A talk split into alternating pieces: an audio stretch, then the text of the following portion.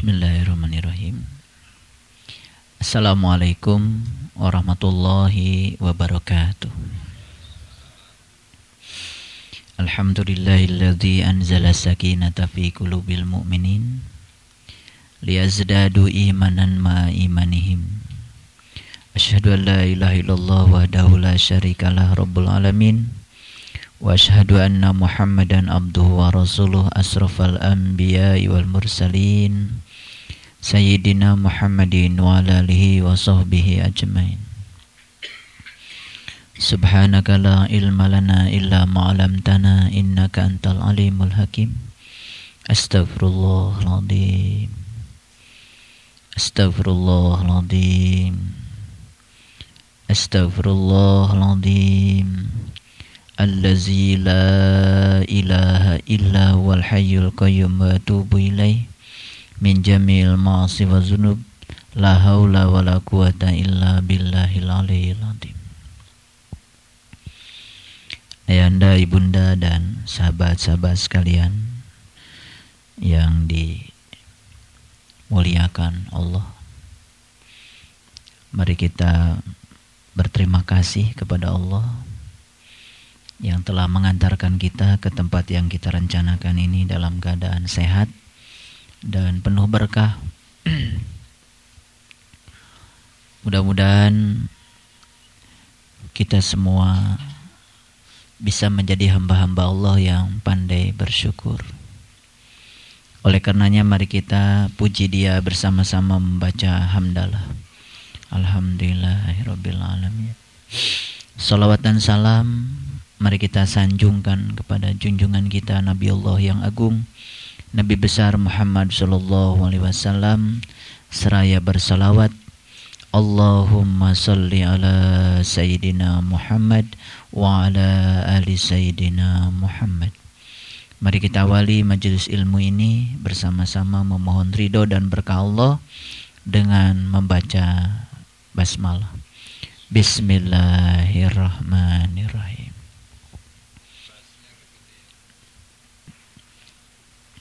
Baik uh, Bapak Ibu yang dimuliakan Allah, kita punya garapan Quran surah Ar-Rahman. Jadi sampai ayat 23 itu kita telah ditegur 1 2 3 4 5. Kita telah ditegur 5 kali. Ya, kita telah ditegur 5 kali fabi ayyi ala rabbikuma tukaziban. Jadi kita sudah ditegur sebanyak lima kali. Di pertemuan sebelumnya kita sudah berbicara pertemuan antara dua lautan yang kemudian menghasilkan mutiara dan marjan. Ya. Jadi marjan itu inti sarinya mutiara. Mutiara itu adanya di lautan yang dalam. Adanya di dalam tiram. Tiram itu adanya dalam kegelapan.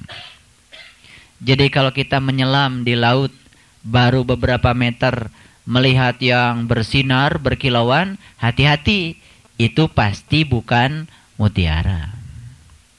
Mungkin saja ada orang yang pernah melemparkan kelereng, ya, kelihatan bercahaya. Mutiara itu tidak akan pernah kelihatan bercahaya karena mutiara itu adanya di dalam tiram. Tiram itu adanya di lautan yang paling dalam. Untuk mendapatkan mutiara diperlukan keberanian, yaitu keberanian untuk menyelam. Jadi mereka-mereka yang hanya puas di pantai menyaksikan keindahan laut dan tidak punya pengalaman untuk menyelam berbeda sekali ya kompetensinya, pengalamannya dengan mereka yang punya keberanian untuk menyelam. Janganlah engkau menyesali ketika engkau gagal karena telah mencoba, Justru yang harus kau sesali ketika engkau sama sekali tidak mau mencoba. Jadi orang yang gagal meraih mutiara tapi dia telah membuka baju dan mencoba untuk meraihnya, jauh lebih baik pengalamannya daripada orang yang sama sekali belum pernah mencobanya. Jadi saya ingin menyampaikan selamat kepada mereka yang telah meraih mutiara apalagi marjan. Tentu saja saya juga ingin menyampaikan selamat kepada mereka mereka yang telah membuka baju berenang walaupun sampai hari ini belum ketemu mutiara. Lebih baik daripada yang hanya nonton di pinggir laut. Kira-kira seperti itu. Nah ternyata mutiara itu adanya di dalam tiram dan marjan itu adalah inti sarinya mutiara. Jadi kalau marjan itu adanya di dalam mutiara. Mutiara adanya di dalam tiram. Untuk mendapatkan tiramnya saja diperlukan perjuangan yang luar biasa. Pertama, menyelamnya harus lebih dalam. Yang kedua, mungkin saja kita bertemu dengan segala macam tantangan. Mungkin kita bertemu dengan ikan paus, mungkin kita bertemu dengan kuda laut, mungkin kita bertemu dengan ular. Wah, banyak sekali, ya. Banyak sekali. Tapi semua itu sebetulnya adalah ya segala halangan dan rintangan yang dihadirkan untuk membuat kita semakin ahli di dalam menyelam. Mengerti maksudnya? Jadi tidak ada cerita ya orang beriman itu tanpa ujian. Karena untuk mencapai rasanya iman itu Allah akan mengantarkan kita ke situ dengan berbagai macam tangga, yaitu ujian itu sendiri. Ya? Jadi kalau baru menyelam sedikit saja sudah teriak-teriak, ya, kemudian lari ke pantai lagi, ya selamat. Cuman dapat ya basah sedikit lah badannya gitu kan, tapi tidak dapat yang di yang dicari. Nah, inilah barangkali ilustrasi yang sederhana bagi kita ya, para pencari kebenaran bahwa siapa pun yang melakukan upaya mencari kebenaran bersiap-siaplah untuk mendapatkan tantangan dari mereka-mereka yang tidak suka dengan kebenaran itu sendiri. Ya. Jadi tidak ada orang yang mendakwakan kebenaran tidak dihujat, tidak ada ceritanya. Jadi kalau kita dihujat itu harus bersyukur, berarti kita sedang mendakwahkan kebenaran itu sendiri. Ya. Itu sudah kita bahas di banyak ayat termasuk di Quran surat Al-Mutaffifin. Ya. Nah, ayanda guru pernah memesankan kepada saya bahwa ini harus dijelaskan kepada kita semua dalam rangka ya, dalam rangka mengambil mutiara itu, dalam rangka mendapatkan tiram itu, ya, pakai tangan telanjang itu tentu saja sangat berbeda hasilnya kalau kita menggunakan jaring. Ya kan? Nah, jaringnya itu sudah dibuat oleh Rasulullah. Jaringnya itu yang ada di sana, di belakang sana, itu jaringnya. Jaringnya. Ya, jadi jaringnya itu adalah sunnah Rasul yang 17 itu. Ilustrasi yang sangat bagus dari Ayanda Guru, makrifat itu ibarat ya, ibarat kayu yang kita pegang di tangan kiri kita.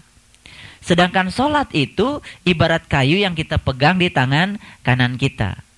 Kayunya sudah punya dua, satu di tangan kiri, satu di tangan kanan. Kita mau mengambil ikan. Kemudian dengan menggunakan dua kayu, berhasil nggak ngambil ikan? Berhasil nggak? Nggak akan berhasil. Karena kayu yang satu dengan kayu yang lain harus dihubungkan dengan jaring. Dan jaringnya tidak boleh bolong. Jadi kalau kita itu baru makrifat dan sholat, itu baru punya dua kayu itu. Kalau kita menjaring, tidak akan berhasil. Tapi kalau kita sudah melengkapi jaring kita dengan akal pikiran, cinta, rindu, zikir, ketaatan, duka, ilmu, ya, kemudian ketabahan dan seterusnya sampai berjihad sampai di situ, nah itu jaringnya tidak ada yang bolong, maka apa pun yang akan kita jaring pasti kita akan dapat. Makanya orang yang ahli ma'rifat itu apa pun yang dia kerjakan pasti akan bernilai. Menjadi ahli hukum ahli hukum yang bernilai. Menjadi tentara, tentara yang bernilai. Menjadi polisi, polisi yang bernilai. Kenapa? Sebab tidak ada ya ilustrasi yang lebih bagus kecuali begini. Kalau kita sholat, sebetulnya kita itu sedang meletakkan nol. Kalau kita puasa, sedang meletakkan nol. Kalau kita haji, sedang meletakkan nol. Nah ini nol, nol, nol, nol, nol, nolnya banyak, tapi tidak ada angka satunya. Maka nol itu menjadi tidak ada artinya. Nah satunya itu adalah makrifat. Jadi begitu kita pasang angka satu, ditambah nol jadi sepuluh. Tambah nol jadi seratus, tambah nol jadi seribu, tambah nol jadi sepuluh ribu. Kalau ada angka satunya, maka menjadi berarti. Cocok dengan ayat Quran yang mengatakan, ya, orang-orang yang tidak terbuka penglihatan kolbunya kepada Allah, sekalipun dia menganggap sudah melakukan tindakan yang baik menurut dirinya, maka dalam pandangan Allah dia berada dalam kesia-siaan. Jadi seperti ya, seperti gambaran di Quran itu seperti fata morgana. Jadi ibadahnya orang yang tidak memiliki marifat itu seperti fata morgana. Ibadahnya orang yang tidak punya marifat. Makanya marifat itu menjadi modal. Kalau kita sudah marifat, nah, kemudian tidak sholat, itu baru punya tongkat satu. Bayangkan dengan tongkat dua saja tidak sukses kita menjaring, apalagi dengan tongkat satu. Orang sudah sholat tapi tidak marifat, itu baru punya tongkat satu. Nah, kita itu akan lengkap menjaring kalau kita punya tongkat di tangan kiri, tongkat di tangan kanan, dihubungkan dengan jaring yang tidak terputus dan tidak ada bolongnya. Jaring yang pertama adalah akal pikiran, harus menjadi sumber agama. Makanya kalau ada orang mengatakan ya bahwa agama itu tidak perlu diakal-akali, itu karena dia tidak sanggup untuk membuat agama menjadi logik. Tapi ketika kita telah mendapatkan modalnya yang disebut dengan ma'rifatullah itu, ternyata semua yang kita fahami selama ini itu ternyata sangat masuk akal dan logik. Ya kan? Nah, logika kita itu ternyata baru akan menyatakan iya kalau logika kita sudah diterangi oleh cahaya marifat. Itu yang pertama. Yang kedua jaringnya adalah cinta. Cinta itu harus menjadi dasar hidup kita. Ya. Jadi kalau orang sudah sampai pada tingkat marifat, ibadahnya itu bukan karena kewajiban lagi. Bukan karena surga dan neraka lagi. Tetapi dia ibadah semata-mata karena cinta. Itu jaring yang kedua. Jaring yang ketiga adalah rindu menjadi kendaraan. Kerinduan kepada apa? Tentu saja kerinduan kepada kebenaran. Jadi bersyukurlah mereka-mereka yang merindukan pengajian ini. Ya, untuk dapat pengajian ini, nah, kalau di Bandung ada ibu-ibu mengatakan nunggu hari Selasa itu rasanya lama sekali katanya. Jadi kalau hari ini itu Selasa, paginya itu aduh sudah persiapan segala macam karena mau ngaji itu. Jadi ada kerinduan untuk bertemu dengan sahabat-sahabat di pengajian, ada kerinduan untuk kajian Quran, ada kerinduan untuk ketemu dengan guru, ada kerinduan selalu untuk ketemu dengan Allah. Nah, rindu itu kalau sudah menjadi kendaraan kita, berarti kita telah mendapatkan jaring yang ketiga. Yang keempat adalah zikir. Harus menjadi kawan dekat kita. Zikir. Nah makanya inilah bedanya ahli marifat dengan yang tidak ahli marifat. Kalau ahli marifat, kapan pun, di mana pun, dia tidak akan pernah bisa lupa kepada Allah. Sekalipun kita sedang bicara seperti ini, kita tidak akan ada yang bisa melupakan Allah. Mengerjakan apa pun, tidak ada yang bisa melupakan Allah. Jadi bukan harus diingat Allah itu karena Allah pun akan selalu membuat kita ingat kalau kita sudah mengenalnya. Jadi perintah uh, fazkurullah, fazkurullah, fazkurullah itu sebetulnya hanya bisa dilakukan oleh orang-orang yang sudah bisa mengingatnya. Dan itu hanya bisa dilakukan oleh ahli-ahli marifat yang telah memiliki modalnya marifat. Terus ke bawah kalau diteruskan, nah sampai yang uh, jaring yang ke-16 itu adalah jihad. Jihad adalah perangaiku. Jadi ahli-ahli marifat itu jalannya pun beda. Jadi kalau jalan lemas gitu, nah, itu kan ahli marifat. Jalan itu harus cepat, tek, tek, tek, tek, gitu kan. Ya, harus cepat. Jadi jalan itu lemas gitu ya.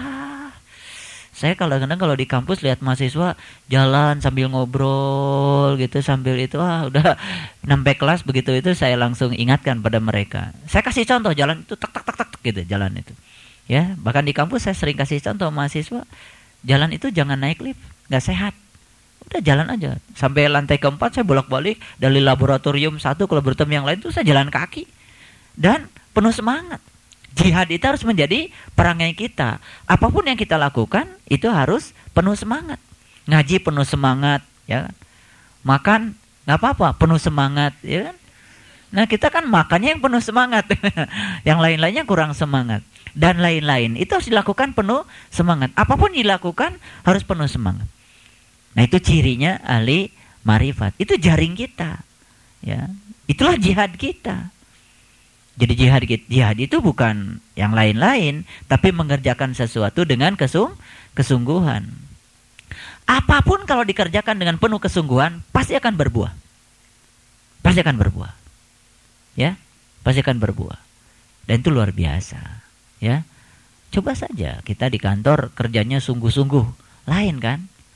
Lain kan nilainya dengan kalau kita kerjanya leha-leha lain. Jadi kalau mau jadi pedagang, ya harus kerja keras menjadi pedagang. Wa alla wistaqumu ala tariqat la asqainahum godako. Kalau kita mengambil sebuah pilihan, jangan tanggung-tanggung. Kalau mau belajar tafsir, belajar tafsir yang benar. Gitu, jangan setengah-setengah. Kalau setengah kan jadi amatiran. Ya kan? Coba belajar tafsir 30 juz yang benar, itu pasti dirindukan kajian kita oleh orang lain.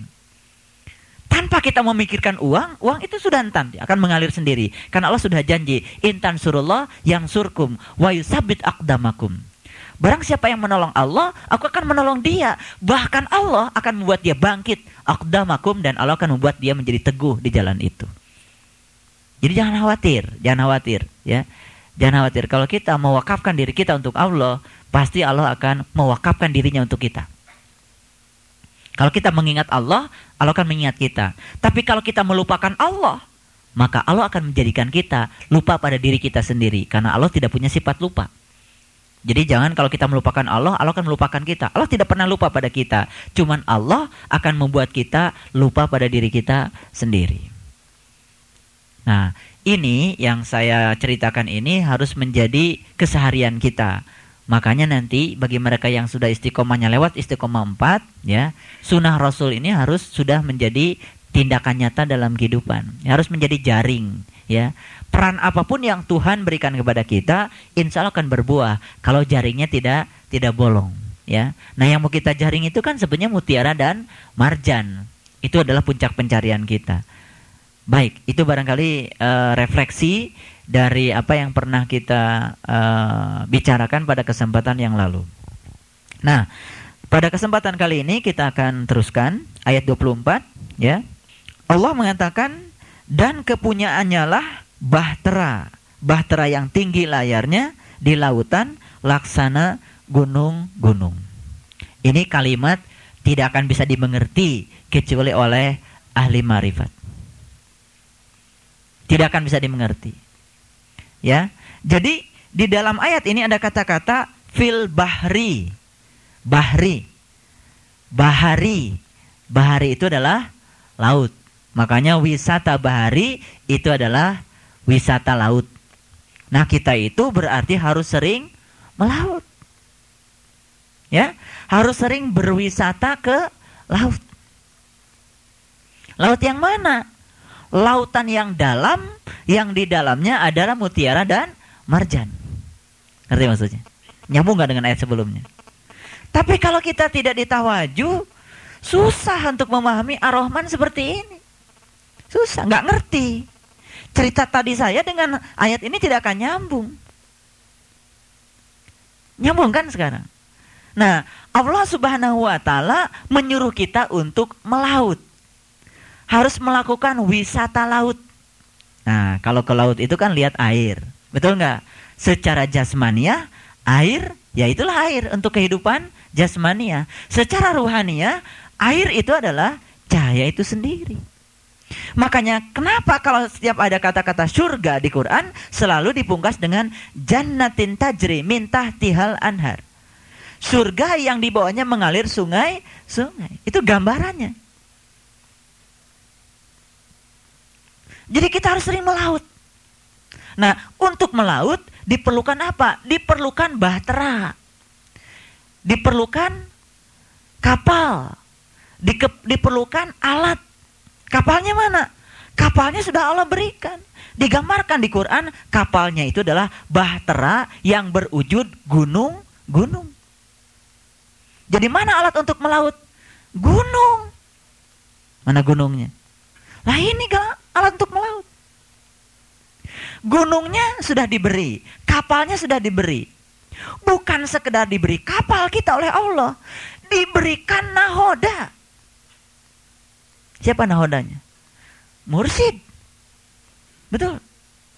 Bukan sekedar ditunjukkan kapalnya, bukan sekedar ditunjukkan nahodanya untuk melaut, juga kita diberi ilmunya untuk melaut. Betul nggak?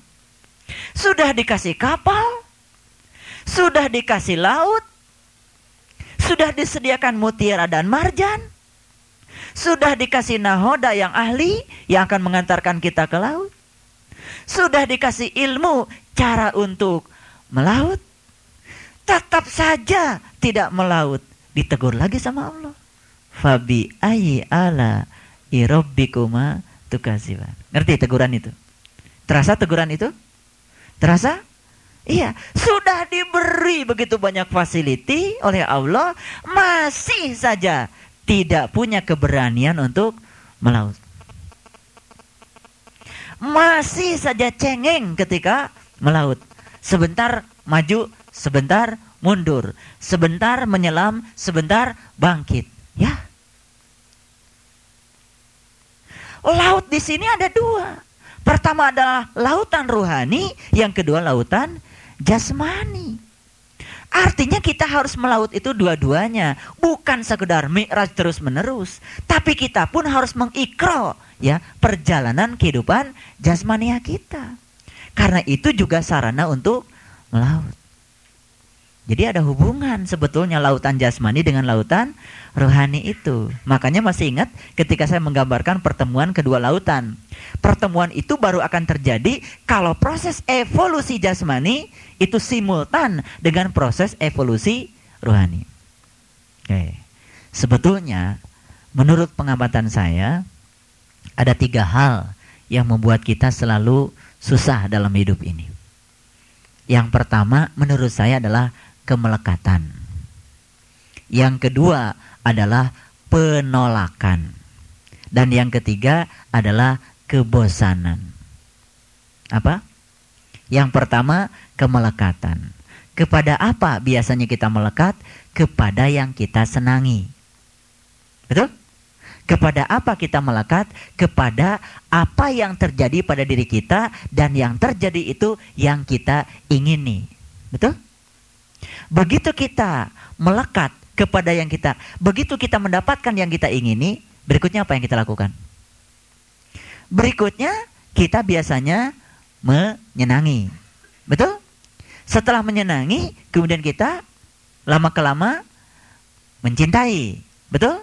Setelah mencintai, maka kita akan berjuang habis-habisan untuk mempertahankan apa yang sudah kita miliki berjuang habis-habisan mempertahankan yang sudah kita miliki itu adalah suatu penderitaan. Dan di situlah kita mulai menderita. Paham? Jadi ketika kita mendapat yang kita ingini, bersiap-siaplah untuk menderita. Penderitaannya adalah ketika kita habis-habisan mempertahankan apa yang sudah kita dapat yang kita ingini. Satu, terasa? Terasa? Nah itu penderitaan kita yang pertama. Kalau belum ngerti juga nanti saya lebih jelaskan lebih dalam lagi. Kalau belum ngerti juga. Yang kedua yang membuat kita menderita itu adalah penolakan. Terhadap apa kita biasanya menolak? Terhadap yang tidak kita ingini. makin menolak yang tidak kita ingini, makin akan sering terjadi yang kita ingini sampai suatu saat kita tidak menolak lagi. Jadi akan berhenti ketika kita sudah tidak menolak lagi. Sepanjang kita masih menolak, frekuensi terjadinya yang tidak kita ingini semakin akan sering terjadi sampai kita menjadi tidak menolak lagi. Ngerti nggak? Dan itu kasih sayang Allah. Kasih sayang Allah. Ketika seseorang menolak apa yang tidak dia ingin, tapi Allah ingin sesuatu terjadi pada dirinya, maka dia akan menderita. Rasakan yang kedua. Dan yang ketiga adalah kebosanan. Tidak melekat, tapi juga tidak menolak. Tapi tidak ikhlas. Bosan nggak? Bosan. Coba istiqomah bosan Mi'raj bosen. Baca 230 bosen. Baca 220 bosen.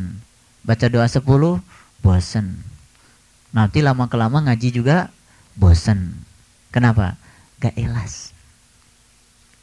Coba. Tidak melekat. Tidak menolak. Tapi gak ikhlas. Bosan gak? Bosan. Jadi sebetulnya orang yang mi'rajnya bosen itu karena kurang kreatif. Ya miratnya gitu-gitu aja. Nah, makanya saya kasih tahu, saya kasih tahu, kita itu harus pintar membuat suasana supaya tidak bosan.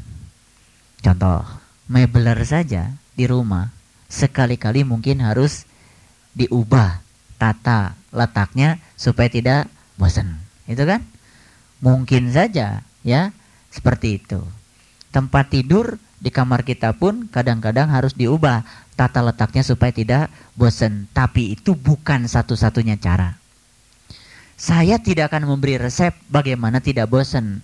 Kita harus kreatif menciptakan situasi supaya tidak bosan. Ngeri nggak?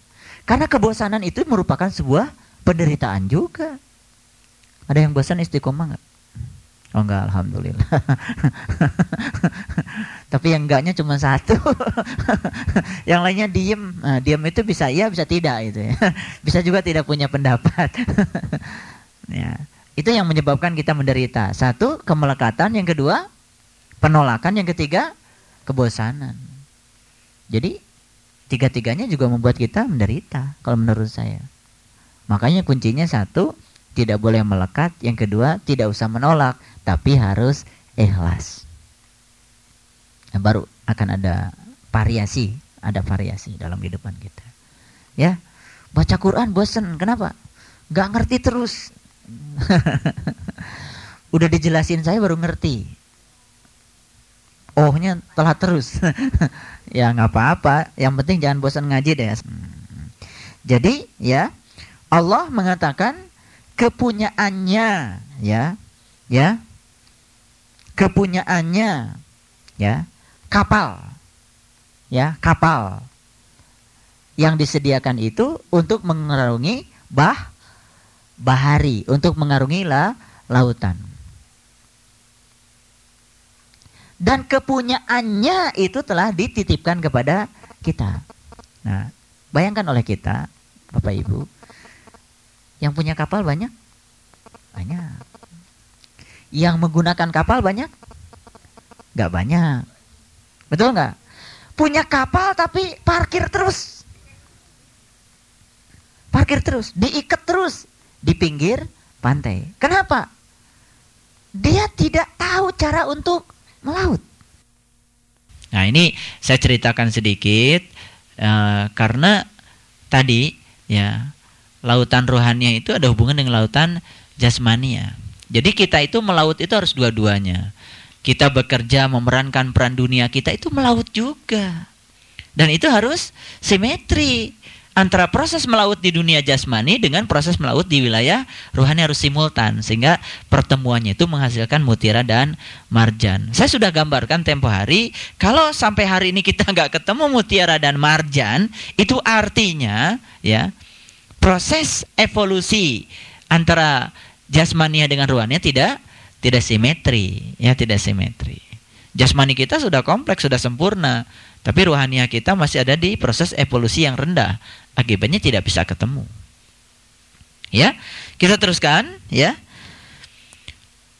Maka nikmat Tuhan mana lagi yang kamu dustakan? Kemudian Allah mengatakan kullu man 'alaiha fan. Semua yang ada di bumi itu akan binasa. Kenapa Allah mengatakan seperti ini? Apa hubungannya dengan ayat yang sebelumnya? Apa hubungannya? Kok dari cerita tadi Allah sudah menyediakan kapal, Allah sudah menyediakan laut, ya kan? Kita disuruh melaut, kan? Nah, kita disuruh melaut itu, kita disuruh untuk memasuki keabadian. Karena sesungguhnya kehidupan di keabadian itu bergantung pada kehidupan yang singkat sekarang ini. Karena hidup yang singkat sekarang ini ibarat gladi resik untuk menuju pada kehidupan di keabadian. Setting ya di keabadian bergantung proses gladi resik di dalam kehidupan yang singkat ini. Kalau dalam kehidupan yang singkat kini kita bisa menemukan Allah, pasti kita akan kembali kepada Allah. Innalillah sesungguhnya kita berasal dari Allah wa inna ilaihi rajiun. Kita akan dikembalikan kepada apa yang kita pertuhankan. Kalau kita menuhankan Allah dalam kehidupan yang singkat ini, dalam keabadian, pasti kita bersama Allah. Tapi kalau dalam kehidupan yang singkat ini tidak menemukan Allah, di keabadian kita tidak akan bersama dengan Allah. Terpisah dari Allah, itu yang disebut dengan neraka. Jadi neraka itu terpisah dari Allah. Nah, makanya Allah katakan kullu man 'alaiha fan. Bumi ini mewakili jasmania. Allah menegaskan bahwa jasmanimu itu mau dipertahankan kayak apa pun tetap saja binasa. Tapi jasmani ini ya hanya merupakan sarana untuk mengantarkan jiwa ke keabadian.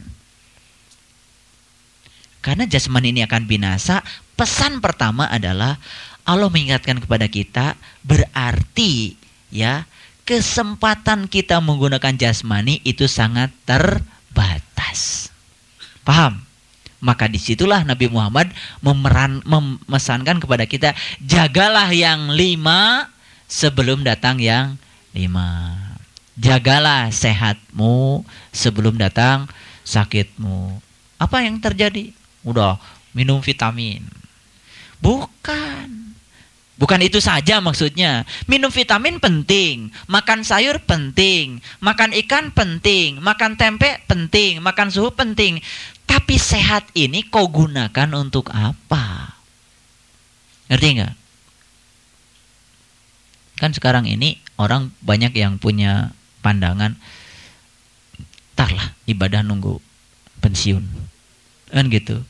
Sombong sekali emang hidupnya mau sampai pensiun Ngerti nggak? Nah, ini ini saya mau jelaskan lebih dalam yang disebut dengan kuluman alaiha fan ya bahwa bumi ini bersifat binasa itu Allah mengingatkan kepada kita bahwa kesempatan kita menggunakan bumi, baik bumi yang di luar, yang makro maupun bumi yang ini, yang mikro itu amat sangat terbatas. Jadi ada diskusi kemarin di kampus. Ya. Eh mohon maaf diskusi bukan di kampus. Oh kemarin waktu saya sama Enda guru ceramah di persahabatan. Jadi baru saya manggung berdua ayah guru bagian ceramah saya bagian muhasabah. Di lengkap itu di rumah sakit persahabatan kemarin habis lebaran.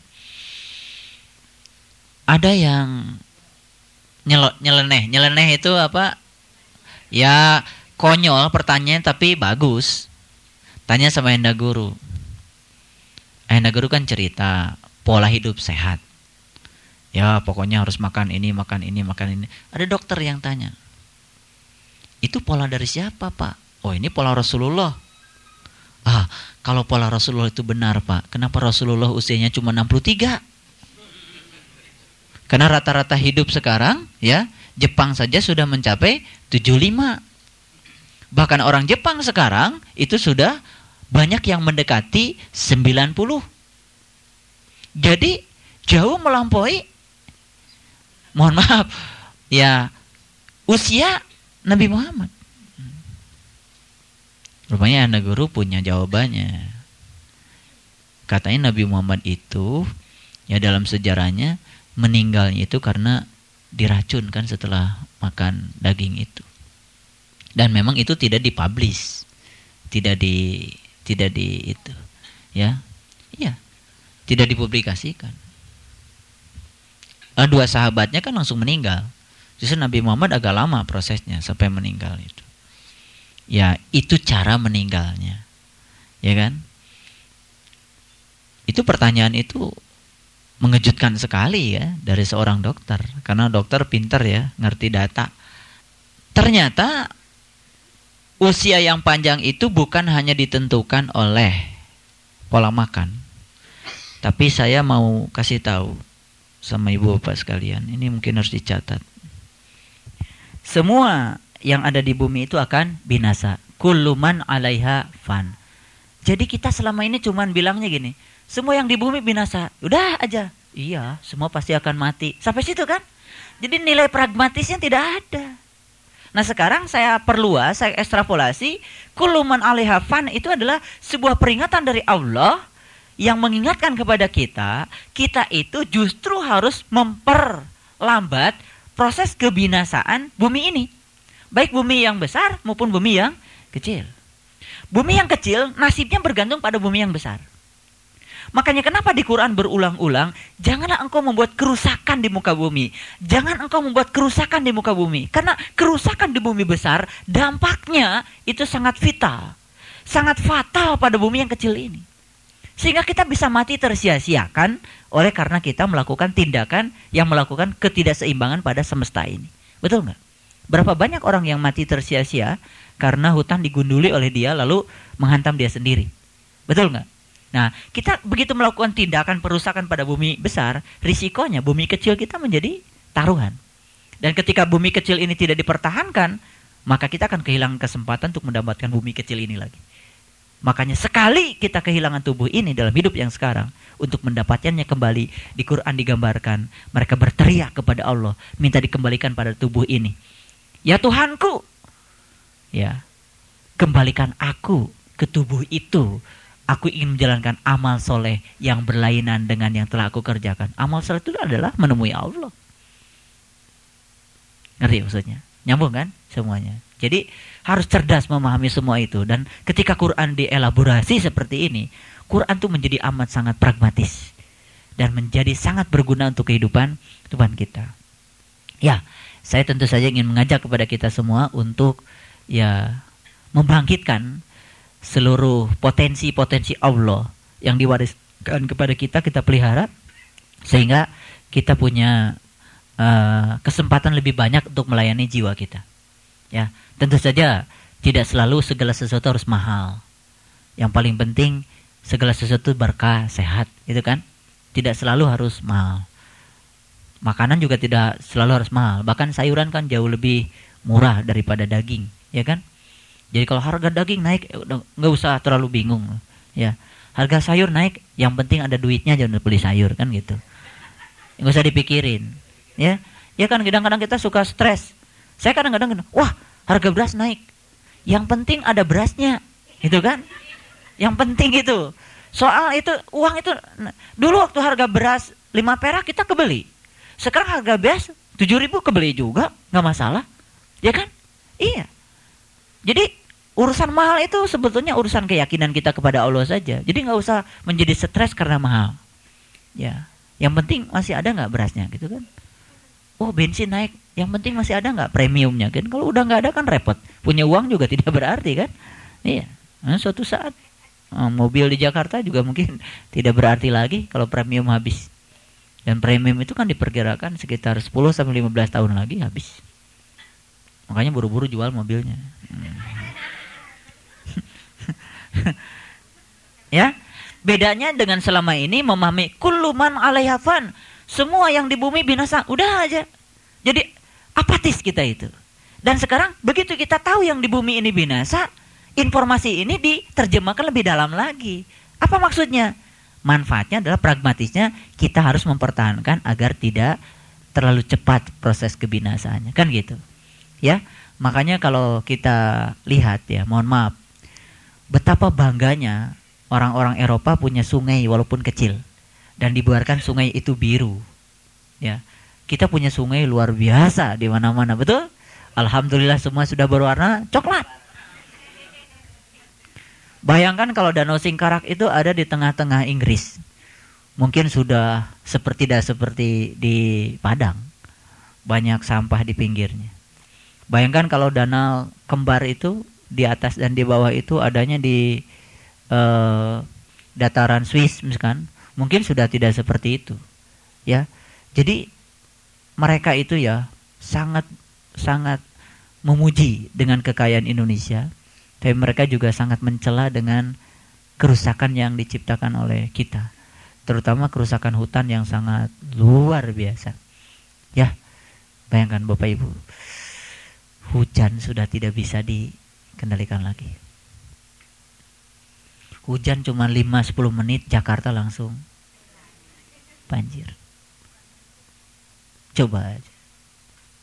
Dan kalau kita lihat dari pesawat itu Tanjung Priuk ya. Lebih tinggian laut daripada Tanjung Priuk. Kalau kita lihat dari pesawat. Ya. Subhanallah. Ya, terus ayat berikutnya wa yabqa wajhu rabbika dul jalali wal ikram. Di sini ada tiga kata inti. Yang pertama wa yabqa kekekalan. Ya. Wajhu rabbika dul jalal yang kedua adalah ke jalal, kebesaran. Yang ketiga adalah kemuliaan, ikram. Nah, untuk mendapatkan kebesaran dan kemuliaan, bekalnya cuma satu. Waya bekal. Kita harus menatap keabadian. Jadi kalau kita sering menatap wajahnya Allah sekarang, ya, maka kita akan mendapatkan kebesaran dan kemuliaan. Bukan sekedar kebesaran dan kemuliaan di akhirat, tapi kebesaran dan kemuliaan sekarang juga kita rasakan di dunia. Nah, ukuran kebesaran dan kemuliaan tentu saja standarnya adalah standar Allah, bukan standar hawa nafsu dan keinginan kita. Ya, coba Bapak Ibu pulang ke rumah nanti rangkai lagi cerita saya di ayat 1. Terus gitu, sampai di sini. Luar biasa. Kita disuruh untuk mempertemukan dua lautan, ketemu mutiara dan marjan. Ya kan? Agar kita mendapatkan mutiara dan marjan, kita harus sering melaut. Sering melaut sering melaut. Kapalnya sudah ada, nahodanya sudah ada, ilmunya sudah ada, lautnya sudah ada, mutiara dan marjannya sudah disediakan. Subhanallah.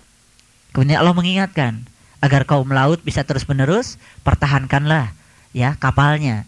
Jangan kapalnya cepat rusak. Ya kan? Pertahankan. Gimana mempertahankan kapal supaya tidak cepat rusak?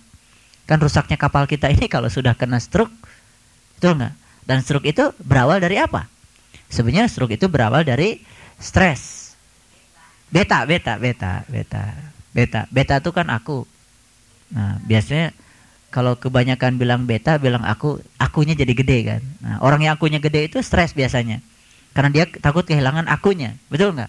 Takut kehilangan pamor, takut kehilangan popularitas itu aku semua itu. Beta itu. Ya. Nah, makanya kita harus sering meditasi, sering mi'raj. Dengan sering mi'raj dan meditasi, maka kita akan mendapatkan ketenangan. Tenang, rileks dalam menghadapi segala persoalan sehingga yang muncul itu adalah gelombang-gelombang yang positif dan otomatis yang diproduksi oleh tubuh pun pasti adalah hormon-hormon yang positif. Oke. Pilihan sekarang sudah begitu jelas ya bagi kita. Silahkan memproduksi hormon yang mana terserah kita. Ya kan? Iya. Udah jelas. Nah, kemudian Allah mengatakan ya di sini wayab wajhu rabbika dzul jalali wal ikram. Kalau engkau ingin mendapatkan kebesaran dan kemuliaan, tatap selalu wajah Allah yang kekal abadi. Sebab ya kita bersama Allah bukan sekedar di dunia, tapi bersama Allah setelah berakhir dunia ini.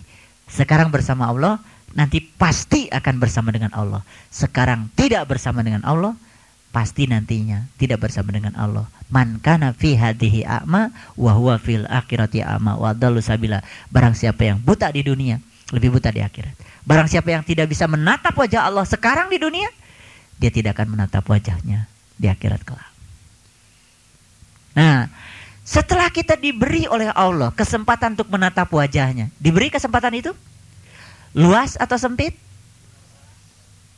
Terserah kapan kita mau. Betul? Tapi masih saja kita belum menggunakan kesempatan itu. Ditegur lagi? Ditegur lagi. Fabi ayi ala irabbikuma tukaziban. Bapak Ibu, sampai ayat ini betapa banyak Allah telah memberikan segalanya kepada kita. Betul? Betapa luar biasa pemberian Allah untuk kita. Subhanallah. Terima kasih. Assalamualaikum warahmatullahi wabarakatuh.